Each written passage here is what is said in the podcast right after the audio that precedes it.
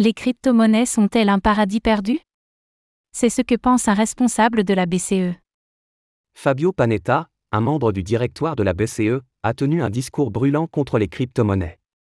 Si beaucoup de raccourcis et de partis pris sont faits, faut-il pour autant jeter tous les arguments de cette allocution?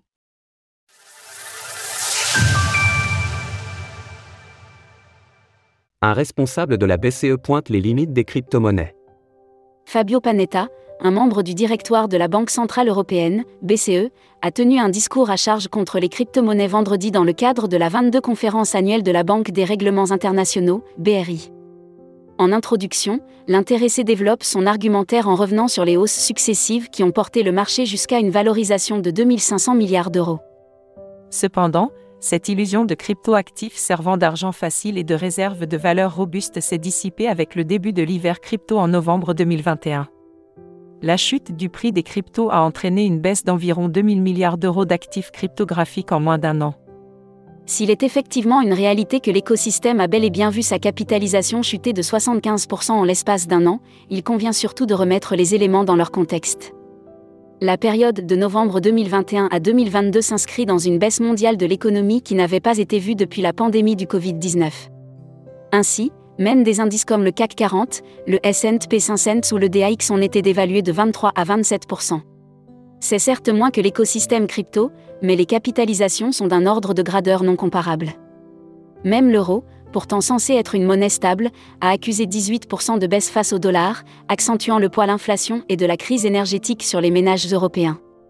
En réalité, l'écosystème des crypto-monnaies a fait les frais des hausses des taux d'intérêt. Cela a conduit les investisseurs institutionnels à revoir leurs plans, injectant alors moins de liquidités, comme nous avions pu le voir récemment dans une étude sur les levées de fonds. Tout l'argumentaire est-il à jeter? Malgré l'utilisation de nombreux poncifs comme l'empreinte énergétique de Bitcoin, BTC, ou cette tendance à ramener les crypto-monnaies à leur unique dimension spéculative, tout n'est pas nécessairement à jeter dans le discours de Fabio Panetta. Par exemple, il est vrai que les promesses d'argent facile peuvent effectivement faire courir des risques inconsidérés à un public non préparé. Mais les vendeurs de rêves sont malheureusement un problème commun à toutes les activités financières. L'économiste pointe également du doigt une tendance de l'écosystème à se centraliser, conduisant par exemple à des faillites en cascade comme lorsque les crimes financiers de FTX ont été révélés au grand jour.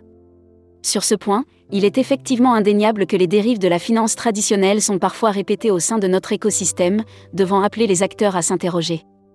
Toutefois, il faut dissocier les valeurs promises par ces nouvelles technologies des abus perpétrés par de mauvais acteurs. De plus, les crypto-monnaies sont encore très jeunes et il convient de rappeler que tout est encore à construire. En outre, la BCE n'a pas d'intérêt à se positionner en faveur des crypto-monnaies compte tenu du fait qu'elle cherche à promouvoir son propre euro numérique, ce qui explique ainsi la position de ses dirigeants. D'ailleurs, il est intéressant de souligner que si crypto apparaît 158 fois sur la page, le terme monnaie n'y est jamais associé. Source BCE. Retrouvez toutes les actualités crypto sur le site cryptost.fr.